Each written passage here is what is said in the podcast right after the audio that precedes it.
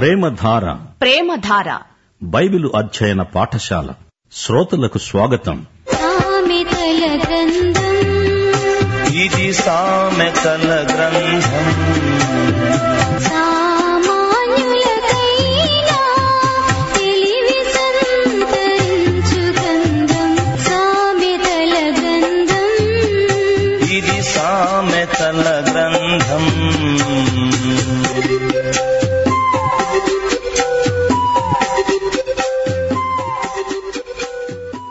సామెతలు ఇరవై తొమ్మిదో అధ్యాయంతో పాఠం ప్రారంభించుకుందాము.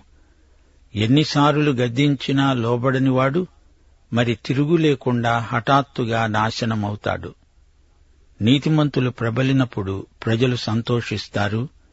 దుష్టుడు ఏలినప్పుడు ప్రజలు నిట్టూర్పులు విడుస్తారు. ఒక వ్యక్తి మొండికెత్తినప్పుడు దేవుడతణ్ణి అనేక విధాలుగా గద్దిస్తాడు. అయితే దేవుని గద్దింపునకు లోబడాలి. లేకపోతే హఠాత్తుగా నాశనం ముంచుకొస్తుంది.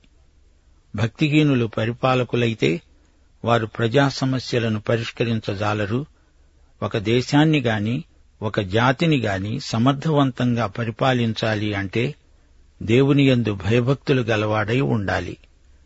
క్రీస్తునందు దేవుడు వివిధములైన వరాలను విశ్వాసులకు అనుగ్రహిస్తాడు. దేవుని బిడ్డలైన కొందరికి పరిపాలనా దక్షత ఇవ్వబడుతుంది. నీతిమంతులు ప్రజాసేవకు తగినవారు. దుష్టులు నేర చరిత్ర గలవారు పరిపాలకులైతే దేశం పాడైపోతుంది. నాలుగో వచనం. న్యాయమును జరిగించుట వల్ల రాజు దేశానికి క్షేమం కలుగచేస్తాడు లంచాలు పుచ్చుకునేవాడు దేశాన్ని పాడు చేస్తాడు. దావీదు మంచి రాజు దేవునియందు భయభక్తులు గలవాడు. అయినా అతనిలో ఎన్నో బలహీనతలున్నాయి. యేసుక్రీస్తు రాజులకు రాజు ఆయనలో ఎట్టి బలహీనత లేదు.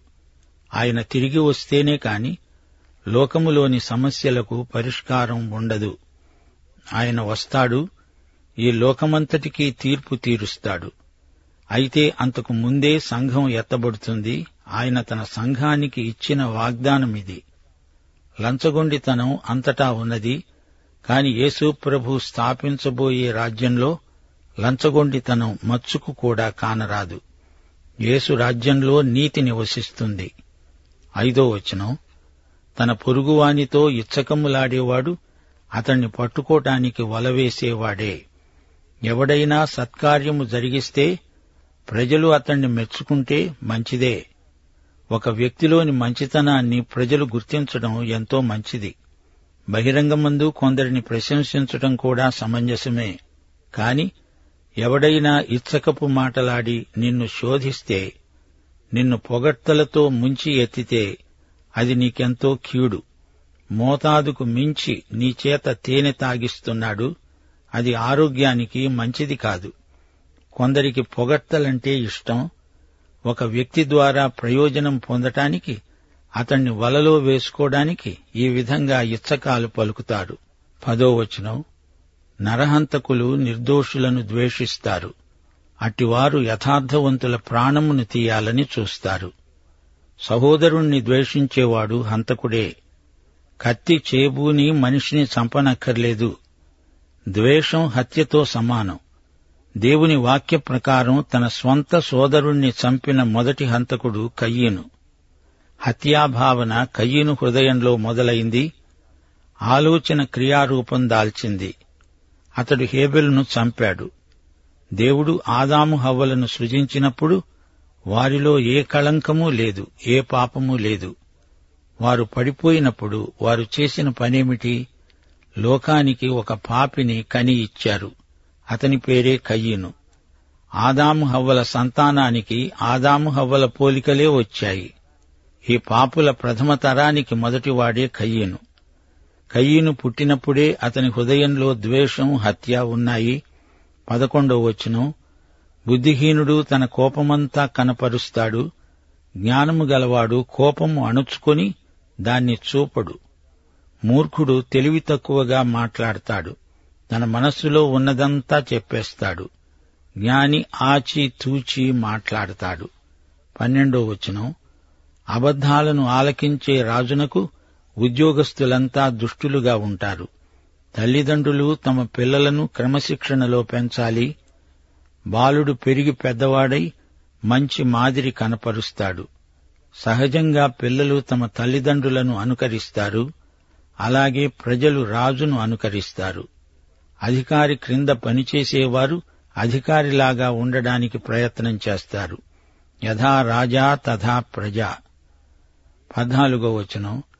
ఏ రాజు దరిద్రులకు సత్యముగా న్యాయం తీరుస్తాడో ఆ రాజు సింహాసనం నిత్యముగా స్థిరపరచబడుతుంది.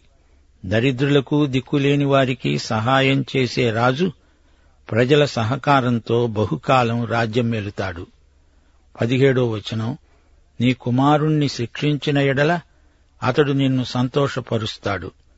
నీ మనస్సుకు ఆనందం కలుగచేస్తాడు. క్రమశిక్షణ ఎదుగుతున్న పిల్లలకు ఎంత ముఖ్యమో ఇక్కడ మరొకసారి పేర్కొనబడింది. పద్దెనిమిదో వచనం.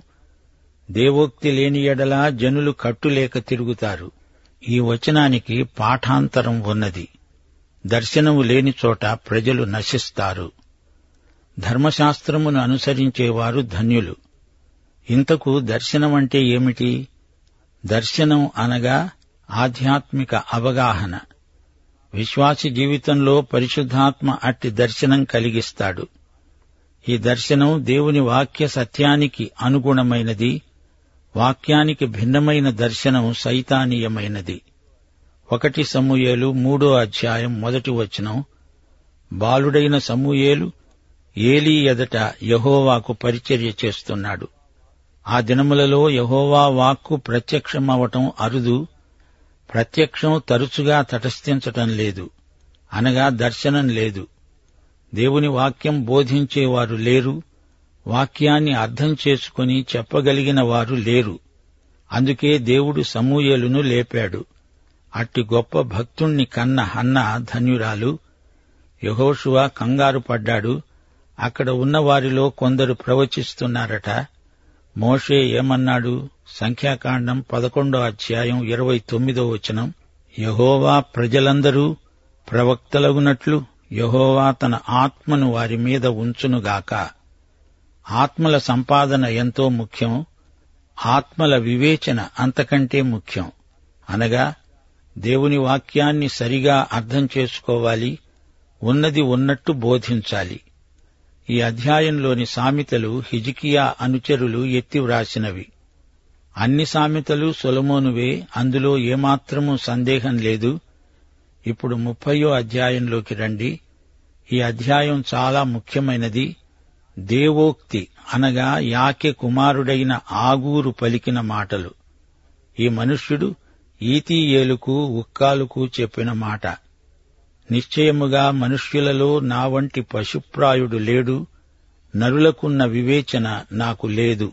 నేను జ్ఞానాభ్యాసం చేసుకున్న వాడను కాను. పరిశుద్ధ దేవుని గూర్చిన జ్ఞానం పొందలేదు. ఆకాశమునకెక్కి మరల దిగిన వాడెవడు? తన పిడికిళ్ళతో గాలిని పట్టుకున్న వాడెవడు? బట్టలో నీళ్ళు మూటకట్టిన వాడెవడు? భూమి యొక్క దిక్కులన్నిటినీ స్థాపించిన వాడెవడు? ఆయన పేరేమో ఆయన కుమారుని పేరేమో నీకు తెలుసునా? ఆగూరు ఎవరు? అతడు ఒక భక్తుడు. ఆగూరు అంటే హీబ్రూ భాషలో సమకూర్చేవాడు అని అర్థం. ఇతని తండ్రి పేరు యాకే. యాకే అంటే భక్తుడు అని అర్థం. అనగా భక్తుడు సమకూర్చిన జ్ఞానోక్తులు. గమనించారా? ఈ ప్రశ్నలన్నీ యోబు దేవుణ్ణి అడిగినవే. యోహాను సువార్త మూడో అధ్యాయం పదమూడో వచనం. పరలోకములో ఉన్న మనుష్య కుమారుడే తప్ప పరలోకమునకు ఎక్కిపోయిన వాడెవ్వడూ లేడు. అందుచేత ఈ ప్రశ్నలకు జవాబు చెప్పగలవాడు యేసు ప్రభువు తప్ప మరెవ్వరూ లేరు. ఎంత శాస్త్రవేత్త అయినా ఈ ప్రశ్నలకు అవాక్కైపోవలసిందే. ఆదియందు దేవుడు భూమి ఆకాశాలను సృజించాడు. భూమి నిరాకారముగానూ శూన్యముగానూ ఉండింది. దేవుని ఆత్మ అగాధ జలములపై అల్లాడుతున్నట్లు చెప్పబడింది. బహుక్లుప్తంగా మూడు మాటల్లో దేవుడు సృష్టి వృత్తాంతం చెప్పేశాడు. యోబు ముప్పై ఎనిమిదో అధ్యాయం నాలుగో వచనం దేవుడు ప్రశ్నిస్తున్నాడు యోబు నేను భూమికి పునాదులు వేసినప్పుడు నీవెక్కడ ఉన్నావు? నీకు వివేకము కలిగి ఉన్న ఎడలా చెప్పు. ఇదే ప్రశ్న దేవుడు నిన్ను నన్ను అడుగుతున్నాడు. గాలిని దేవుడు పిడికిలితో పట్టుకోగలడు. నీళ్ళను బట్టలో మూటకట్టగలడు. యోహాను సువార్త మూడో అధ్యాయం ఎనిమిదో వచనం గాలి తనకిష్టమైన చోట విసురుతుంది అది ఎక్కడ నుండి వస్తున్నదో ఎక్కడికి పోతున్నదో ఎవరికీ తెలియదు. ఐదో వచనం దేవుని మాటలన్నీ పుటము పెట్టబడినవే అనగా దేవుని వాక్యము సత్యమని రుజువు చేయబడింది ఆయన మాటలతో ఏదీ చేర్చవద్దు. ఆయన నిన్ను గద్దిస్తాడేమో. అప్పుడు నీవు అబద్ధికుడి అవుతావు దేవుని వాక్యము పవిత్రమైనది స్వచ్ఛమైనది శుద్ధి చేస్తుంది. మురికిని పోగొడుతుంది. దేవుని వాక్యము ఆధ్యాత్మికమైన సబ్బు. దేవుని వాక్యాన్ని మార్చకూడదు దానికేమీ చేర్చకూడదు. అందులో నుండి ఏదీ తీసివేయకూడదు. ఏడో వచనం. దేవా నేను నీతో రెండు మనవులు చేసుకుంటున్నాను. నేను చనిపోకముందు వాటిని నాకు అనుగ్రహించు. వ్యర్థమైన వాటిని అబద్ధములను నాకు దూరముగా ఉంచు. పేదరికమైన ఐశ్వర్యమునైనా నాకు దయచేయవద్దు. తగినంత ఆహారం నాకు అనుగ్రహించు. ఎక్కువైన ఎడల నేను కడుపు నిండిన వాడనై నిన్ను విసర్జించి యహోవా ఎవడు అని తోలనాడతానేమో. లేదా బీదనై దొంగిలి నా దేవుని నామమును దూషిస్తానేమో. నాకు ఐశ్వర్యము వద్దు పేదరికము వద్దు మధ్యస్థంగా నన్ను ఉండనియ్యి. పన్నెండో వచనం. తమ దృష్టికి తాము శుద్ధులై తమ మాలిన్యము నుండి కడుగబడని వారి తరము గలదు తమకు తామే భక్తులమైనట్లు నటిస్తారు. మతపు ముసుకులో దాక్కుంటారు కాని యేసుక్రీస్తు యొక్క రక్తములో కడుగబడనిదే వారు దేవుని దృష్టిలో పరిశుద్ధులు కారు కాలేరు. పదిహేనో వచనం జలగకు ఇయ్యి ఇయ్యి అనే కూతుళ్ళు ఇద్దరున్నారు తృప్తిపడనివి మూడున్నాయి చాలును అని పలుకనివి నాలుగున్నాయి. అవేవనగా పాతాళము అనగా షయోల్ కనని గర్భము నీటి కొరకై దప్పిగొన్న భూమి చాలును అనని అగ్ని. ఇంద్రియ నిగ్రహం ఎంతో అవసరం. సంతుష్టి సహితమైన దైవభక్తి ఉండాలి. కీర్తనలు ముప్పై రెండు వచనం తొమ్మిది. బుద్ధిజ్ఞానములు లేని గుర్రముల వలెనైనా కంచరగాడిదల వలెనైనా మీరు ఉండవద్దు. మనల్ని మనము ప్రభువుకు సమర్పించుకోవాలి. పద్దెనిమిదో వచనం. నా బుద్ధికి మించినవి మూడు కలవు నేను గ్రహించలేనివి నాలుగు కలవు. అవేవనగా? అంతరిక్షమున పక్షిరాజు జాడ బండమీద సర్పము జాడ నడి సముద్రమున ఓడ నడిచే జాడ కన్యకతో పురుషుని జాడ. సాధు ఆగూరు ఎరుగని అంశాలు ఇక్కడ చెప్పబడినవి. ఆయనకే కాదు మనకు కూడా తెలియవు. పక్షిరాజు జాడను ఎవరు కనిపెట్టగలరు? అలాగే బండమీద పాము నడి సముద్రమున ఓడ అలాగే స్త్రీ జాడను పురుషుడు కనిపెట్టలేడు.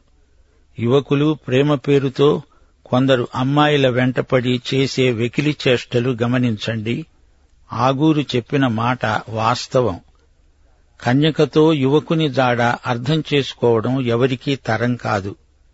వారికే అర్థం కాదు. ఇరవై ఒకటో వచనం. భూమిని వణికించేవి మూడు కలవు అది మొయ్యలేనివి నాలుగు కలవు. అవేవనగా? రాచరికమునకు వచ్చిన దాసుడు కడుపు నిండా అన్నము కలిగిన మూర్ఖుడు. కంటకురాలై ఉండి పెండ్లి అయిన స్త్రీ యజమానురాలికి హక్కుదారురాలైన దాసి. ఒక బానిస రాజైతే ఎలా ఉంటుంది? ఎరోబాము దీనికి దృష్టాంతం. అతడు మూర్ఖుడై తెలివి మాలిన పనులు చేశాడు. ఎరోబాము ఇస్రాయేలు ఉత్తర రాజ్యానికి మొదటి రాజు. మూర్ఘుడికి కడుపు నిండా తిండి పెడితే ఏమవుతుంది? వెర్రివాడైన ధనికుని ఉపమానం మీరు వినలేదా? నా ప్రాణమా? తిను తాగు సుఖించు అని చెప్పి ఆ రాత్రికి రాత్రే ప్రాణాలు కోల్పోయాడు. కంటకురాలైన స్త్రీకి పెండ్లైతే ఎలా ఉంటుంది? దానికి వ్యాఖ్యానం అనవసరం. ఆమె కంటకురాలు ఆమె అతనికి సంకటం. ఆమె ఒక ముల్లు అతన్ని గుచ్చుకుంటుంది పొడుస్తుంది. దాసిది యజమానురాలికి వారసురాలైతే ఎలా ఉంటుంది? గర్వంతో కన్నుగానక ప్రవర్తిస్తుంది. ఇప్పుడు ఇరవై నాలుగో వచనం నుండి జంతు ప్రదర్శనశాలలోకి వెళ్ళుదాము భూమి మీద చిన్నవి నాలుగు కలవు అయినను అవి మిక్కిలి జ్ఞానము గలవి. చీమలు బలములేని జీవులు అయినను అవి వేసవిలో తమ ఆహారమును సిద్ధపరుచుకుంటాయి.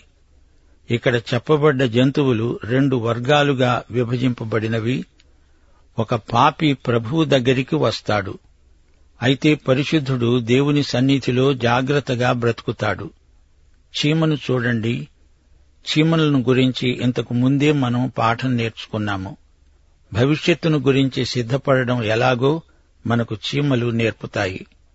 మరణానంతరం మనం పరలోకానికి వెళతాము. అందుకోసమై ఇక్కడే సిద్ధపడాలి. నిత్యత్వం కోసమై మనమంతా ఆయత్తపడాలి.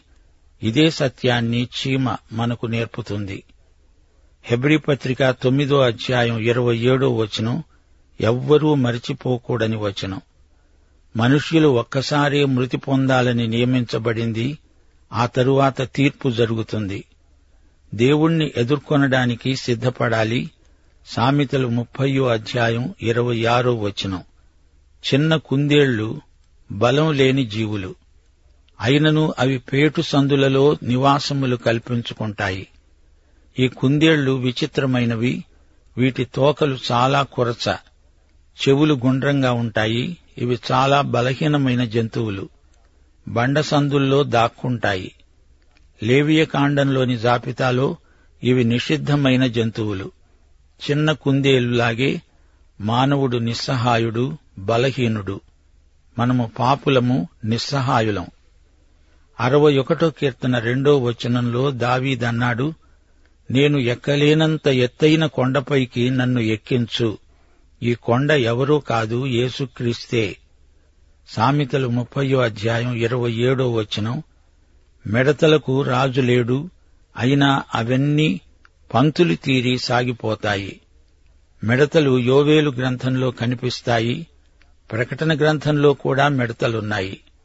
ఇవి మొక్కలను ఆకులను తినేస్తాయి.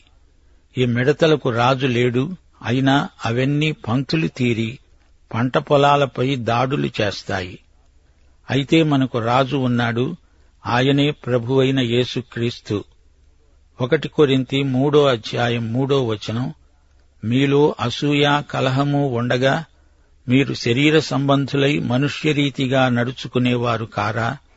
పరిశుద్ధాత్మ మనలో ఉన్నాడు. మనల్నందరినీ ఒక్క శరీరంగా రూపొందిస్తున్నాడు. రోమాపత్రిక పన్నెండో అధ్యాయం ఐదో వచనం మనము క్రీస్తులో ఒక్క శరీరముగా ఉండి ఒకరికొకరము ప్రత్యేకముగా అవయవములమై ఉన్నాము. మిడతలు మనకు నేర్పే పాఠమిదే. ఇరవై ఎనిమిదో వచనం. బల్లిని నీవు చేతితో పట్టుకొనగలవు అయినను రాజుల గృహములలో అది ఉంటుంది. ఇది ఇంటి బల్లి. నున్నని గోడలపై కూడా తిన్నగా నడవగలదు కప్పుల క్రింద అంటిపెట్టుకొని ప్రాకగలదు. ఈ బల్లి విశ్వాసపు పట్టు ఎలాంటిదో మనకు నేర్పుతుంది. మనము పరలోకములో దివ్య భవనాలలో సంచరించగలం. రెండు తిమ్మోతి మొదటి అధ్యాయం పన్నెండో వచనం పౌలుతో మనము కూడా చెప్పగలిగిన మాట నేను నమ్మిన వానిని ఎరుగుదును గనుక సిగ్గుపడను. నేను ఆయనకు అప్పగించిన దానిని రాబోయే ఆ దినము వరకు ఆయన కాపాడగలడని రూఢిగా నమ్ముకుంటున్నాను. అదే మాట ఫిలిప్పి పత్రిక మొదటి అధ్యాయం ఆరో వచనంలో పౌలు అంటున్నాడు మీలో ఈ సత్క్రియను ఆరంభించినవాడు యేసుక్రీస్తు దినము వరకు దానిని కొనసాగిస్తాడని రూఢిగా నమ్ముతున్నాను. ఇప్పుడు ఈ జంతువుల గుంపులో రెండో భాగానికి వస్తున్నాము. ఇరవై తొమ్మిది ముప్పై వచనాలు. డంబముగా నడిచేవి మూడున్నాయి ఠీవితో నడిచేవి నాలుగు కలవు. అవేవనగా ఎల్ల మృగములలో పరాక్రమము గలదై ఎవనికైనా భయపడి వెనుకకు తిరుగని సింహం. సింహము నేరుగా వెళ్తుంది అది ఏ మృగానికి భయపడదు. మనము కూడా అలాంటి ధైర్యం కలిగి జీవించాలి. అపుస్తల కార్యములు ఇరవయో అధ్యాయం ఇరవై నాలుగో వచనం. నా ప్రాణమును నాకెంత మాత్రమును ప్రియమైనదిగా ఎంచుకోవటం లేదు అన్నాడు పౌలు. సామెతలు ముప్పయో అధ్యాయం ముప్పై ఒకటో వచనం షోణంగి కుక్క అనగా ఇది యుద్ధాశ్వం మేకపోతు తన సైన్యమునకు ముందు నడుస్తున్న రాజు షోణంగి కుక్క అనగా యుద్ధాశ్వం అలసట లేకుండా పరిగెత్తుతుంది. హెబ్రి పత్రిక పన్నెండో అధ్యాయం ఒకటి రెండు వచనాల్లో ప్రభు అన్నాడు మన విశ్వాసమునకు కర్త దానిని కొనసాగించేవాడైన యేసు వైపు చూస్తూ పందెమును ఓపికతో పరుగెత్తుదాము. మేకపోతును చూడండి ఇది అడవి మేక ఇది ఎంత ఎత్తుకైనా ప్రాకిపోగలదు మనము కూడా అలాగే ఉండాలి. దైవాశీస్సులు. ఆమెను.